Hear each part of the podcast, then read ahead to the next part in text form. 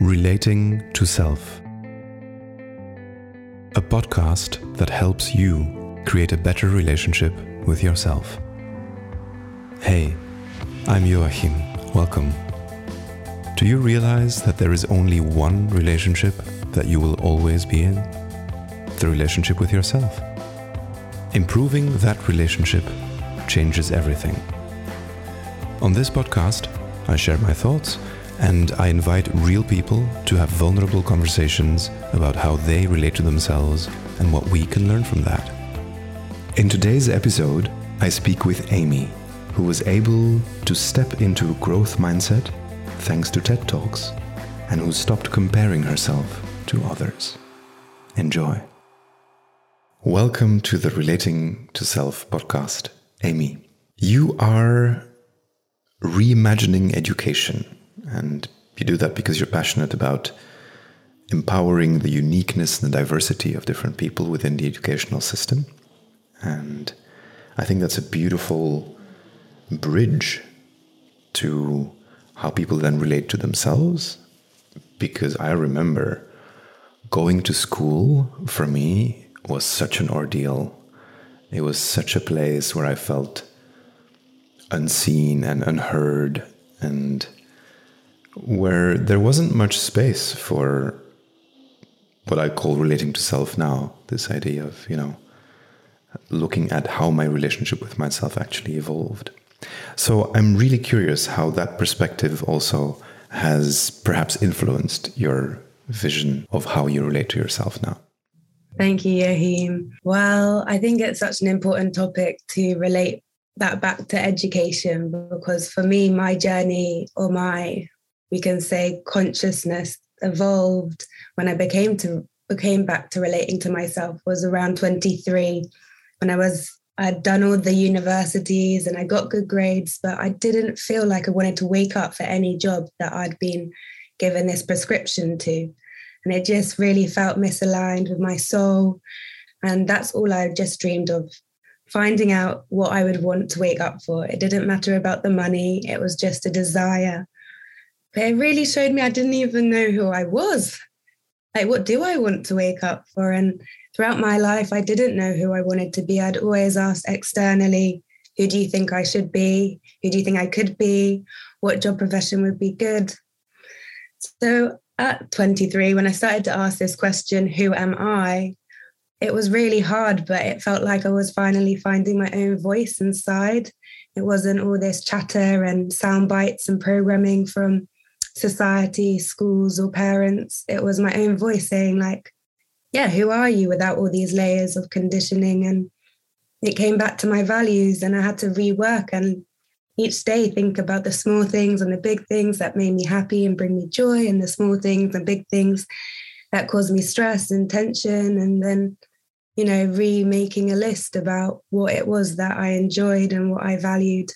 And it just showed me how little we do do self-identity as you you reflected on in school. We don't know who i who we are and we're almost given a prescription to conform into this certain person at school without empowering us in our unique experience our gifts our interests. They might be so diverse and outside the curriculum but we haven't had that chance to embody them and experience them and it's all been very stress based so even if you like maths it's all about exams and nothing about having any meaning in reality or making it relevant. So, yeah, that's a lot about how my education journey started and how I started reflecting on myself and my school and my upbringing. Beautiful. Um, I really like what you said that you were used to asking externally who you were or who you should be or what you should be doing. And that really resonates with me. I I definitely had a long period in my life where I did something similar, and I sometimes wonder if I still do it because it's kind of like a an ingrained habit, right? And it's difficult to get rid of. And so I'm curious how you changed that, how you started actually going to the inside. And you gave us a clue already by saying, like, you know, you went back to your values and you were looking at what brings you joy and happiness versus what brings you stress and tension. Uh, but I'm curious if you could talk a bit more about how you stepped away from the external kind of input about who you were to find more of yourself inside? So it's definitely a journey of personal growth or evolution, but it was just taking that time to connect again to myself and getting outside of reality.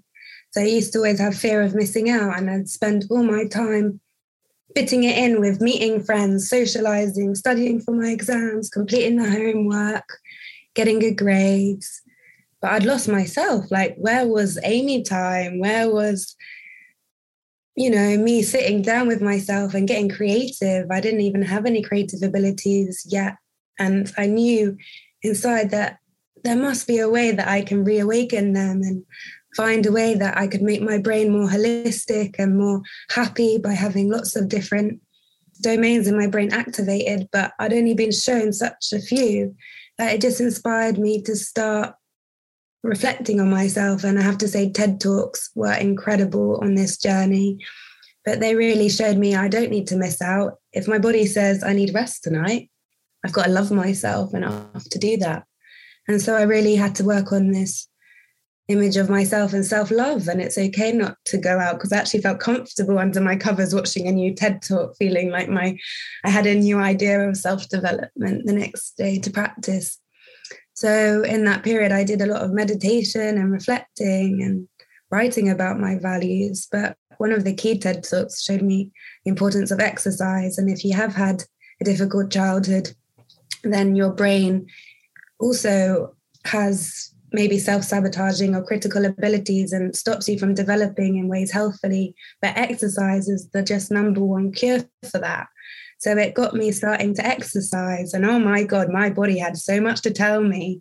And I'd never listened to it. But in running, it's just myself with the headphones in and no one else. And I could hear my body saying, you know, you you you need to keep running. You're not you've got lots of weight to lo- lose. But my brain was like, my ego was like, oh, just give up. I'm exhausted. Stop this. And my body was like, no, you can do it. I know that you can. You've got all this excess weight that is ready and it's energy to be running. And then my ego was like, no, no, you're exhausted. You can't do this. Just give up. So, knowing that my why was to help my brain develop more healthy kept me running and kept me listening to this dialogue inside of me.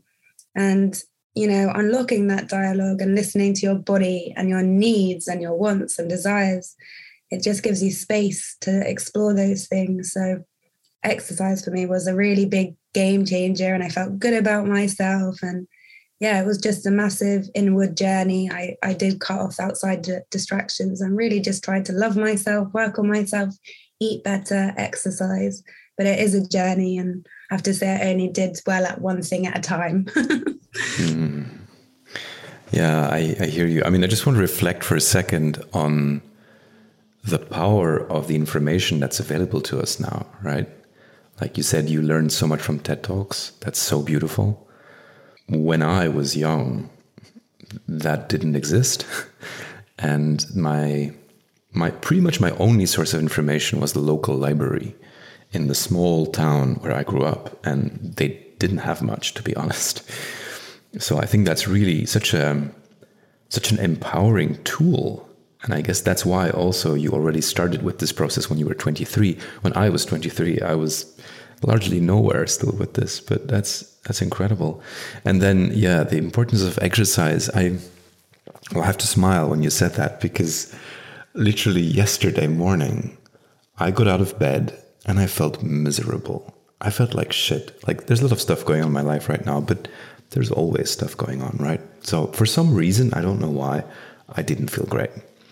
And I was just sulking and I was sitting and I was avoiding my morning routine. I was like, ugh, I don't feel like meditating right now. I don't feel like doing my journaling. I don't feel like doing my rituals.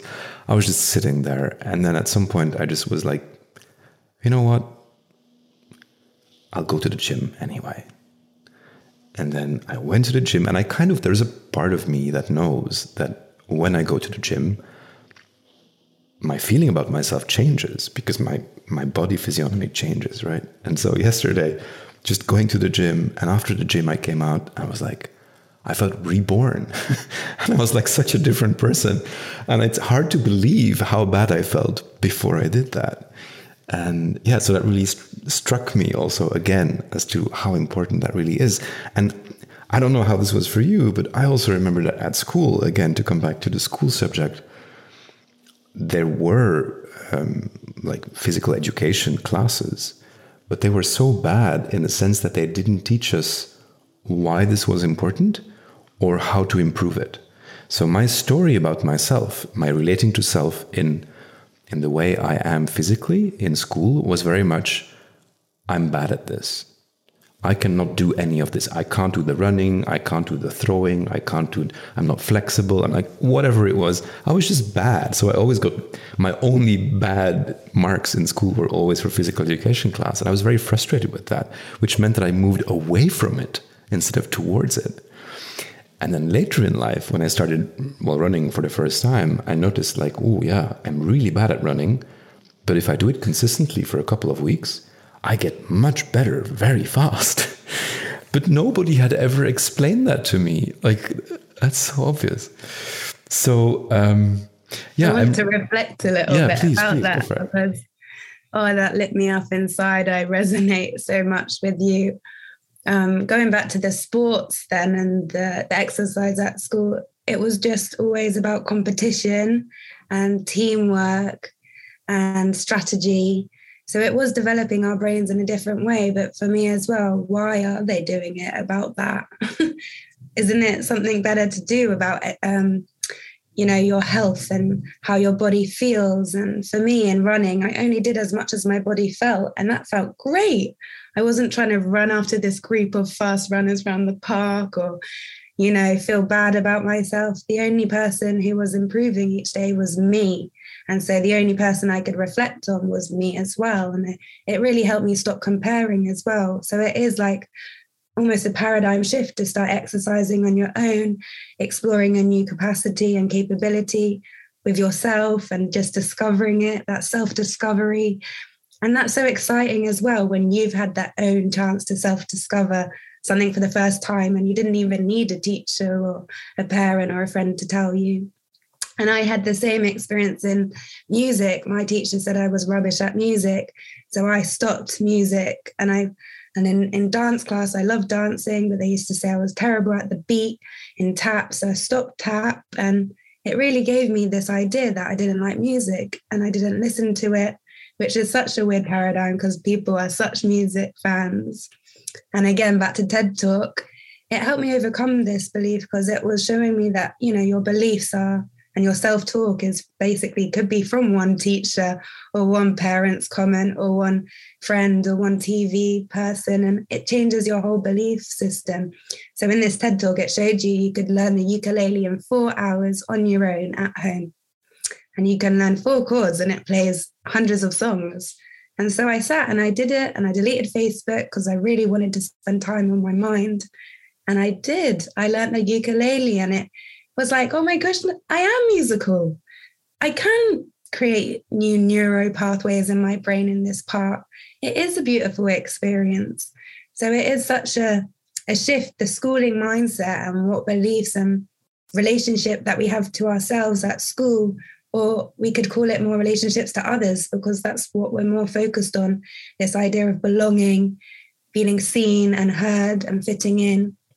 But then when you become an adult, it's like shifting back to your relationship with yourself, discovering new things, taking responsibility for your deficiencies and your skills and and actually exploring them yourself without needing even a, a textbook or a, or a teacher in a course. We can learn anything at any time. It's such a weird belief that we think school is everything that we could ever know and that those facts don't change, but facts and knowledge always change.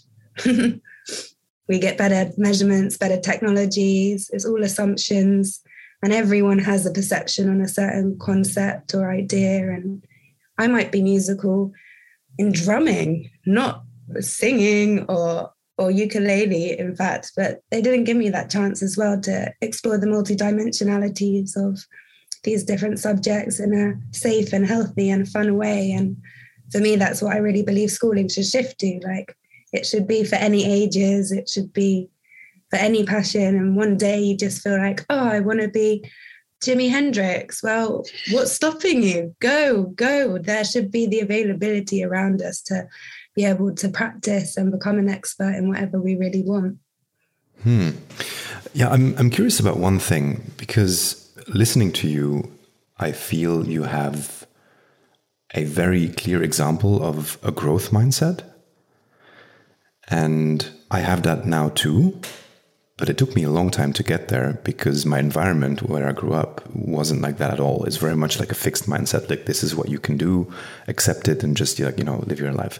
So I'm curious how you shifted into this growth mindset. I love that question because this idea of fixed and growth mindset is something I've been talking about lots in the last few months. Um, I think it it's just that realization that you wake up one day and you've had enough of the world that you're living in and you need to change your reality and you can do that with yourself because you're the one living that reality you chose to be there and it's such a simple truth but until you really just say i've had enough and i want to change then you start doing it. But it can only come from you. You know, your friend can't say, that's a bad habit. You need to be doing this, try and do that. It's just got to come from you, and you've got to know what feels good. So I think that question, like, I've done all these edu- years of education, I've always got good grades, I've missed out on my childhood, I've missed out on playing. I've now done a master's degree and I've got all these, um, you know, I'm competent at so many different exam skills, but it's so far fetched from who I am as a person. And none of it would satisfy me to wake up in the morning and go, no matter what payment I got. So it was like, oh my goodness, but I have to, I have to find something in this education journey because I've spent my whole 23 years doing this. I can't change. That's impossible. You know, I can't go back to school and relearn psychology or something or human behavior or sociology that often doesn't exist at school. And I don't even know what these words mean because they didn't even share it at school. But yeah, sorry. yeah, no worries. It sounds like what you're saying is that your shift into a growth mindset came from a frustration, like this idea of like waking up one day and having enough of it all. But I'm, I, I find that slightly unsatisfying because I'm like, yes, but what's the reason for that? Like, how did you even understand that there was something like a growth mindset? Like, did you have an example around you? Were there people around you that clearly had a growth mindset? Did someone tell you about it? Did you read about it? Like, how did you find out that this was a possibility for you, basically? I don't think it was something that I might have, I just found out. It feels more like this question of asking myself, what do I want to wake up for and who am I? Like, initiated this voice in my head. Like, someone guiding me, almost saying, You're the creator of your reality. So who are you? And I'd never even explored in my own brain my own questions. Like I never thought for myself, and it might sound weird, but if you've always been given like certain neural pathways and repeating them year on year on year, your psyche becomes like almost something processed, you know, just like a cookie or something, you know. So that that mindset shift when I heard my voice and I started saying, none of this is true. That's not who I am. Those are beliefs as well, and those aren't true either in my reality. Then that helped a lot, and I think as well along the le- on along the way, I've been doing like seeing a psychologist and more recently a psychotherapist. But that really shows me like how how easy it is to change your brain, but that you need to have that awareness and that support. And without that, I know that it's possible, but making the changes is much harder on my own. So I can hear my my mind think, and I want this growth mindset, but it took a long time to actually put it into action. Hmm, that's beautiful. I really like that you mentioned awareness and support. And yeah, I'm curious. You also you already mentioned that you went to a psychologist, but were there other forms of support that you found particularly helpful? Mm, I think I would just say that to the TED Talks, that felt like my new family of self growth individuals. And actually, they inspired me a lot. Like, wow, they went through all these traumas, and my life was hard, but, you know, maybe not as hard as theirs. And it really showed, they gave you so many tools about how they overcome these massive, humongous challenges, you know, natural disasters or family deaths and issues. And, and so that really gave me like this massive push. Like i can be like them too. Like i can overcome my issues. I can implement these great growth strategies as well. And i can inspire others too with my own story doing that. And i think that could have been it. That was like my community of seeing people who've done the work and done the healing and had never seen it before. I was yeah my friends are just like me at uni you know in this fixed mindset production productivity go go go. So that really helped me see another another world and another life. And i think one of them showed me a tribe and i was like i need to go to a tribe and learn what that culture is about and learn about emotional social learning and how you um, co-create things and work in communities because it's also individualistic here and it just felt it felt like nothing was growing and evolving in a sustainable way with our community. It was everyone's just going on their success um, adventure, and it's actually causing a lot of destruction in the world. So, yeah, it just all these talks and ideas made me start thinking so much like I'd never been exposed to it. So, I think that's the other thing is exposure for me. In education, you're exposed to such a fine finite number, small finite number of things, but the world is infinite and there's infinite things to learn and explore and expand. So, yeah, I think just having that realization as well that there's more opportunities. What do I want to explore next week? Let's make a list. I want to do singing, seeing, salsa, you know, snorkeling. And I don't know why all the S's are coming up, but you know, it was really cool to just think, oh my goodness, the world is abundant. There's so many opportunities and I can grow. And I think that key core question for me is like, I don't know who I am and I don't know what to do. So it was almost like I'm now on my new journey of finding myself, finding what I want to do. And maybe I haven't found that subject that turns me on and gets me excited every day, but it's out there and I know it. So it it meant that you know I forced myself to challenge myself in new uncomfortable situations and learning new things to learn more about me. Is this a subject I've never heard of, but this just makes me tick? Or is that a hobby that I've just missed out on and I can't wait to, you know, attend it every week with this new community there? So, yeah, it was a lot of different aspects, but I would say that that was inspiring too. There's two things I would like to go into here. One is the aspect of community, because I think I've recently discovered that, well, I've been doing this work of relating to myself and improving my relationship with myself for a long time, mostly alone. And now recently I discovered, like, wait, if I surround myself with people who also do this work, that becomes so much easier because then I can get inspired and I can actually share about what I'm going through. And then the other thing I would love to go into is this this question of I don't know who I am, I don't know what to do. And I find it fascinating because for me in my life, that is like there's a cycle. It's a recurring question. There's not even one answer to it. Uh, I have found that, you know, when I found the answer and then I lived that answer for a while, then at the end of that cycle, somehow that question came back. And I was like, okay, I've done this thing now. And I've done quite a few different things in my life. And actually, right now, I'm at the end of a cycle like that again. And I'm kind of like looking at myself and reinventing myself again. And I have no idea yet who I will be at the end of this process, which is fascinating. But so let's first go into the, the community aspect.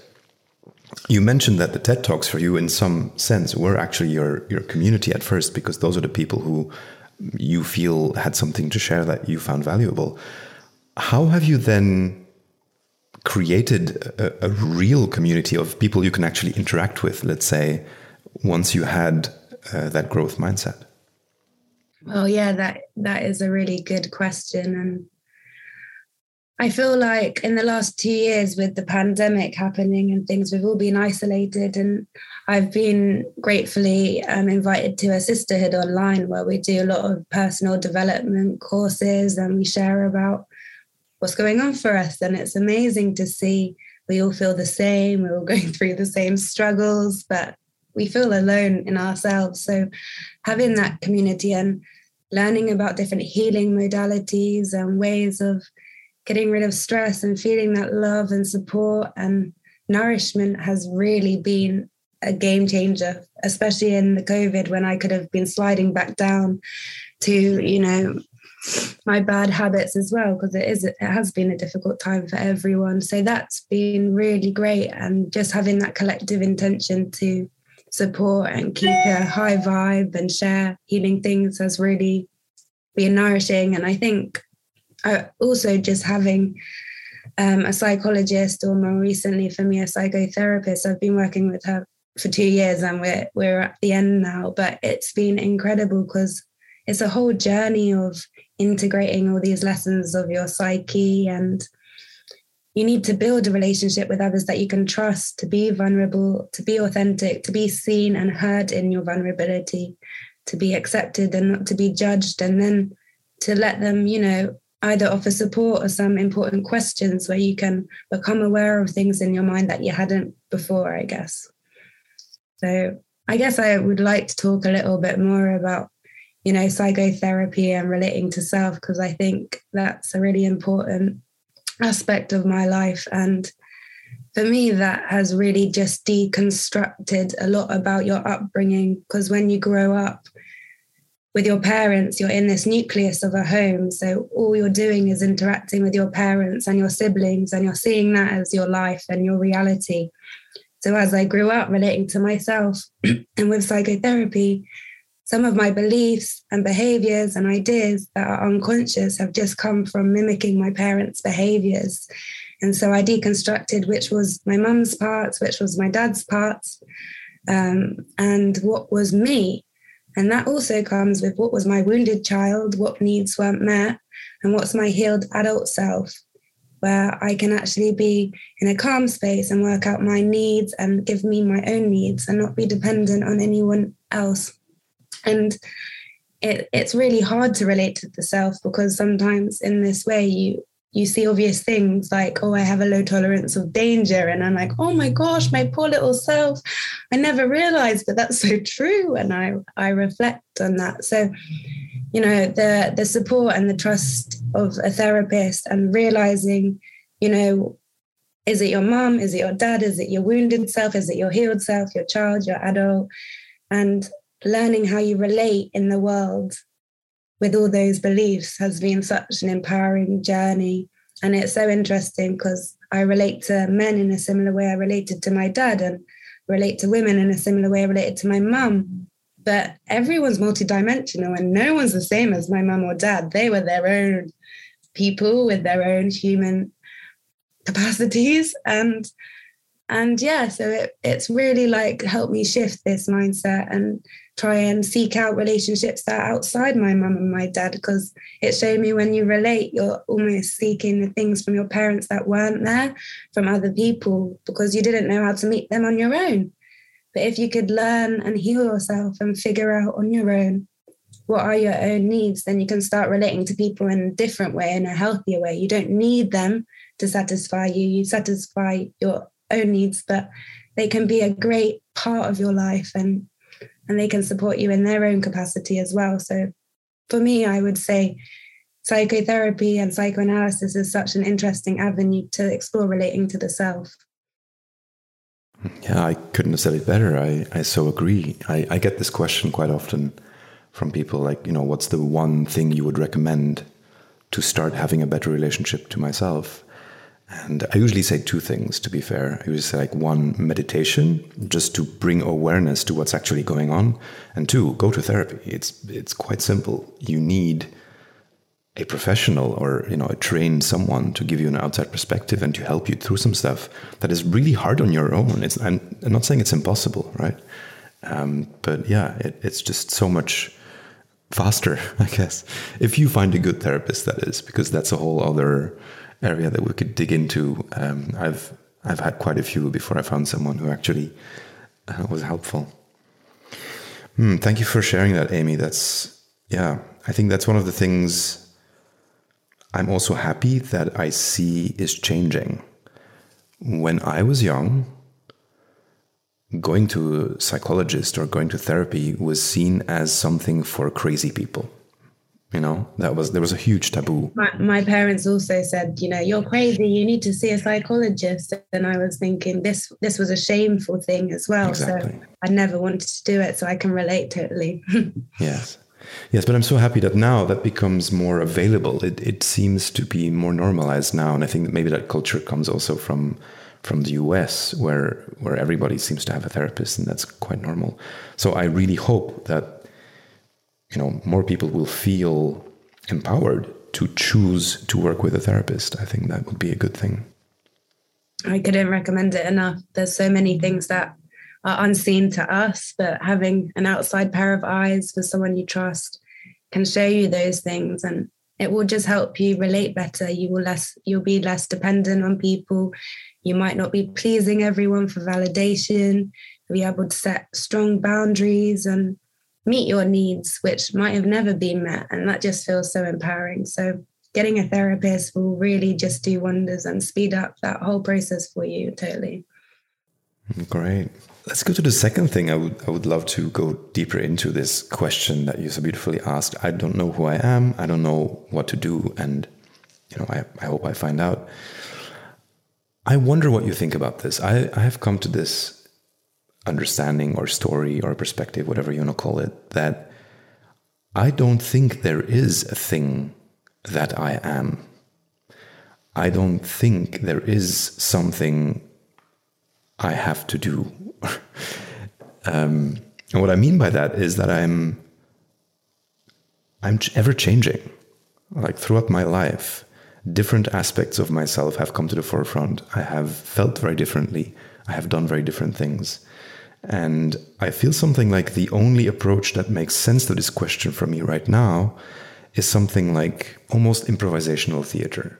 It's like a let's be free with who I am and with the role I play both to myself and to others. And that's really hard, obviously, right? Because we're, we're all stuck with this ego, the ego that was built mostly for protection and that believes all these kind of things about ourselves. So I think the the path that I see there for myself is to move away from ego as much as possible by engaging in improvisation with who I could be.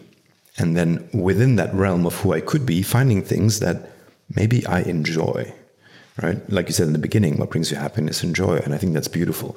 I've recently uncovered in myself that I have a tremendous resistance against pleasure. Like pleasure is very hard for me to step into for a variety of reasons. Um, so that's that's an interesting aspect of what I'm exploring right now. Who I am in terms of improvisation and in terms of what gives me pleasure, and then the what to do.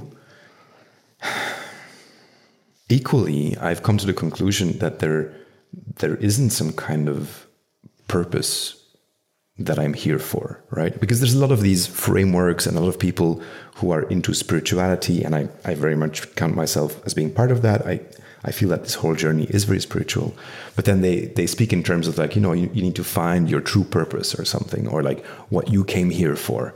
And I'm like, you know, I, I don't think there is anything that I came here for specifically. I liked your approach of like, there's a multitude of things to explore. There's this abundance of stuff to do and to, to learn. And I just also want to be free with that and perhaps add value, obviously, where I can. Um, but I'm, I'm moving away from this idea that, oh no, I will change what I do again, which means that I failed in the past and I have to now find my true path or something like that. No, I'm just doing different things at different times. So I'm curious how you feel about that and if perhaps you have a different approach or something similar. That's a really good um, reflection on your side as well. So I want to acknowledge what you were saying about sort of this idea of.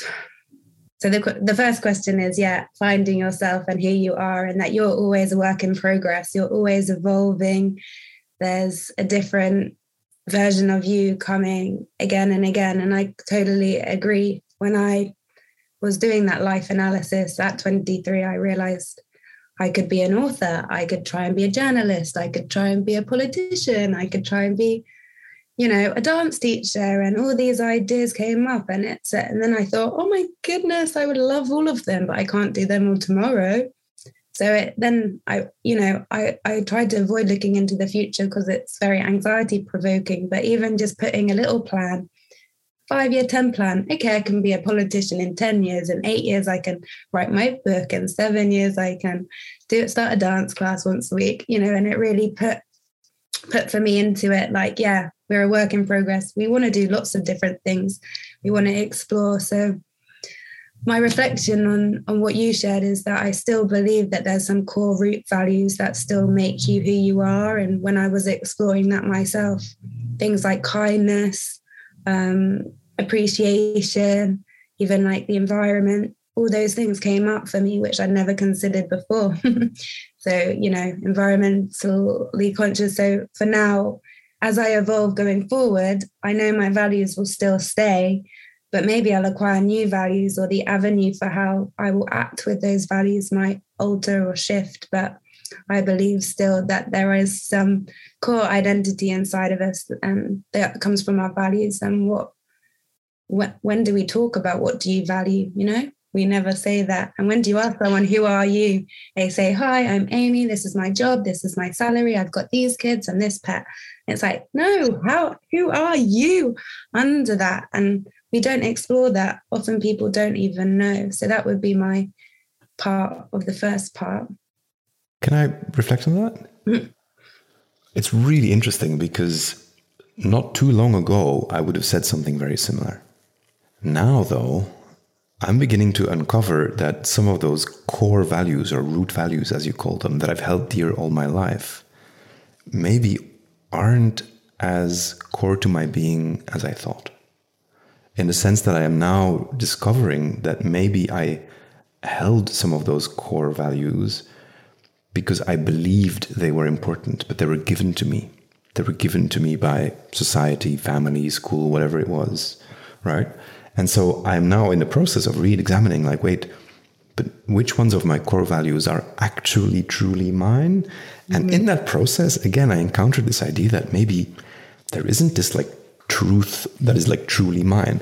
Maybe I'm an onion, I can keep peeling off layers. Maybe I'm shifting and the core values I held 20 years ago are different from the core values I held 10 years ago and are different from my core values now. And so, yeah, I, I, I wonder if you've ever experienced a shift in one of those core values. Well, how I would see it as well is you're right. Like my values I wouldn't say they're my core, but the values I had adopted were like money, success, pleasing my parents, pleasing my friends, you know, being able to have enough money to travel and buy a nice car. And that is what my dad had told me was the meaning of life. And that's what we need to strive for. And if we don't, we're a failure. So, you know, I knew very concretely that those weren't my values. But I didn't know why I felt like that. So I, I started to explore them and investigate them. And a lot came back to schooling like we are competitive, we value that A grade. You're nothing without a C. But why don't schools like Sweden let all C grade students get an A by giving them some feedback and extra support? So it makes you very competitive, like you need more than everyone else. It's all materialism.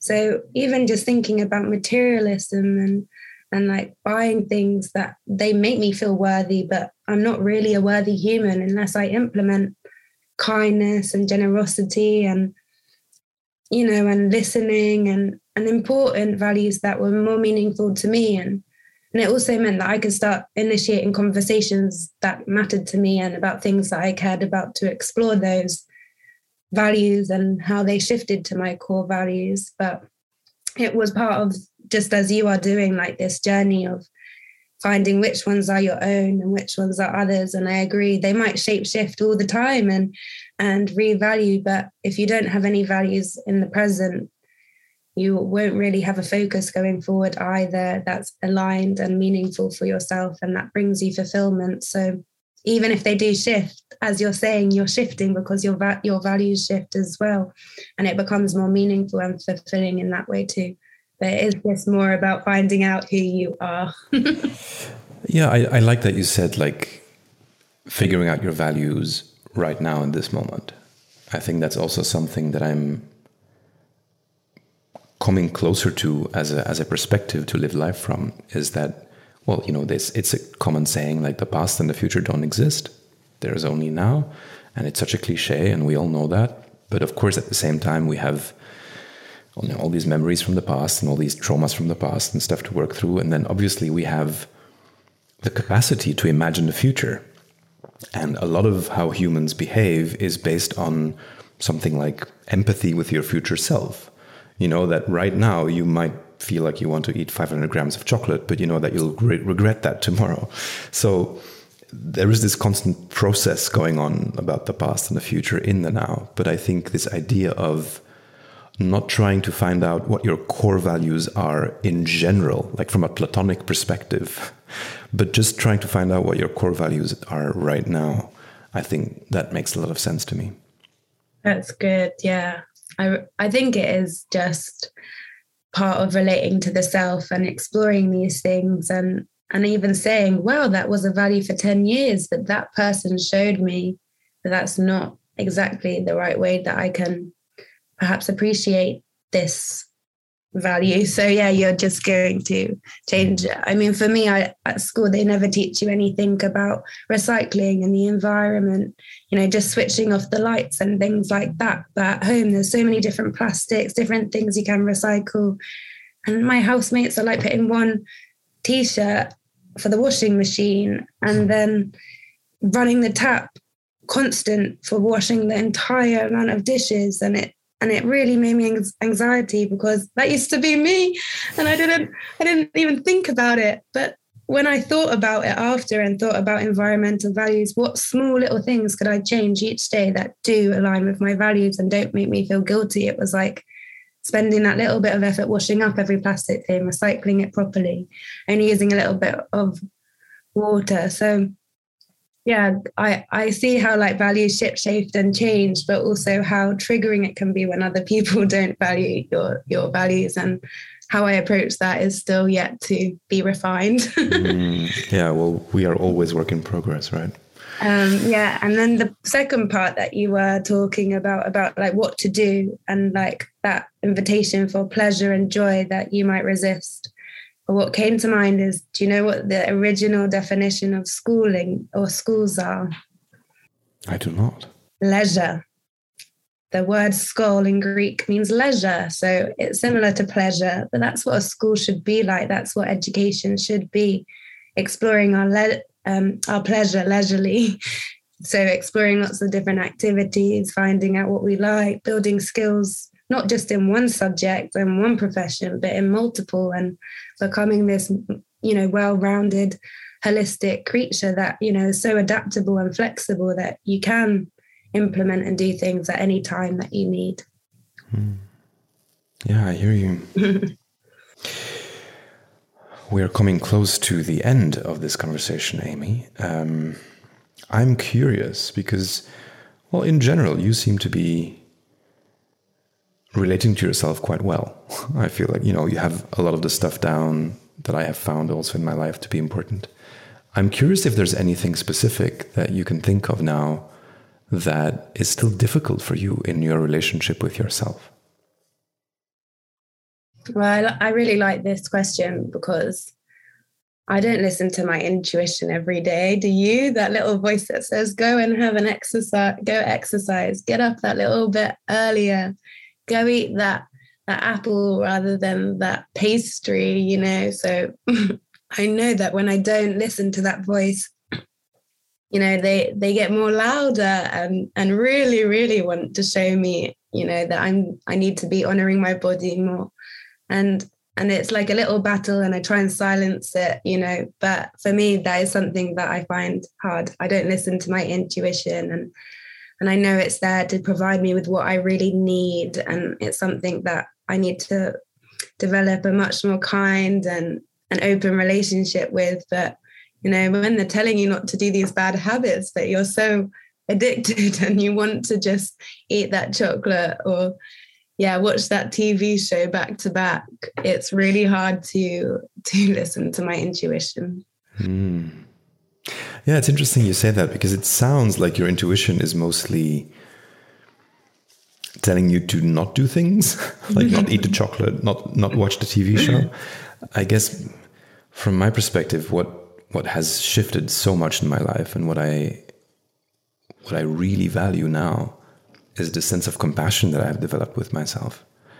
And compassion, not only in the sense that when I do something that I actually feel like, hmm, maybe I shouldn't have done that, then I can act compassionately and I go like, you know, it's okay. I'm human. I make mistakes all the time. It's fine. Um, but also compassionate as in, ooh, you desire that piece of chocolate, don't you? It's like, yeah, you can have it. It's okay. you know, there's this treat yourself. yeah, exactly. And it's it's just so beautiful how how that has become part of how I relate to myself. This this inner conversation between these voices obviously exists, but then very often I I don't feel the tension anymore around that kind of voice that tells me to only eat healthy things or you know never watch TV or anything like that. And I really like also what Brene Brown writes in one of her books, I forgot which one, which is something like, you know, if if you do something that maybe isn't 100% aligned with what you think you should be doing, then at least do it fully. Like, you know, if you want to if we want to watch Netflix, if you want to watch a stupid show on Netflix, just go for it, you know. Mm-hmm. Go hang in the sofa, put on the Netflix, take the bucket of ice cream and fully like engorge yourself in that moment. And I like that because I feel very often it's when you resist those things and you kind of like do them a bit or half and then it just becomes worse that the desire isn't satisfied. So i i really enjoyed that process of like giving myself fully to those moments and really like yeah engaging with them. It's almost like being a child again and being in wonder and exploring them for your first time and yes. yeah treating yeah. yourself. It i like how you were saying that it's just about being more compassionate with yourself. And if you have a desire it's not like saying that that's bad but just like let's run with it let's enjoy it let's have pleasure from it. If i'm going to do it i'm going to do it 100% not halfway and i think that would be a really good lesson for the listeners to take away as well just and for me i mean still working doing on that. it yeah Work all or nothing, guys. All or nothing. well, Amy, thank you so much for your presence and for yeah the way you have shown up to this conversation. I, I enjoyed it. I wonder if there's anything that you would still like to express that maybe listeners could find interesting. And there's no pressure here. I mean, it doesn't have to be anything. I think it's just, you know, if, if there's anything that you are struggling with or relating to the self is such a far fetched phenomenon and you want to build up compassion, my advice is just reach out to people. Like they're mm. often experiencing really similar stuff. If you can just overcome that and be a little bit vulnerable, connect either to your friends or find, as we said, a community, a therapist, I'm sure Joachim as well could also give you some great advice and has a really nice newsletter. But yeah, that's my advice. Just don't feel alone and go seek help. Like this is part of your journey, your life journey. If you don't start it now, you're going, like Joachim says, you'll be much later on in it and you'll be like, oh, I didn't have those resources. But we now have access to everything. Watch TED Talks, read books, you know, get outside, find also things that turn you on and bring you joy because that's also part of the self development is like finding out your hobbies and who you are underneath all these external distractions and often that's your biggest gift so that would be my advice and my last comment thank you so much amy is there anywhere that people can connect with you if they desire to do so uh, yeah, that that would be lovely. If people wanted to connect with me, I would suggest following me on Instagram at Next Gen Home Education. It's all about um, reimagining education, unprogramming our minds, and reparenting our souls. Great. I will make a link to that account in the show notes so that people can find you easily. Wonderful. Thank you so much, Joachim. I've really enjoyed this discussion and it's been really, really fruitful. So I hope to speak with you again soon. Likewise, Amy. Have a good evening. If you've enjoyed this conversation, please subscribe to the podcast. You can also read more of my thoughts on Twitter. I will post a link in the description. And if you are interested in improving your relationship with yourself, please subscribe to my email list at relatingtoself.com. I will then send you meditations, rituals, practices, and more of these beautiful conversations. Thanks.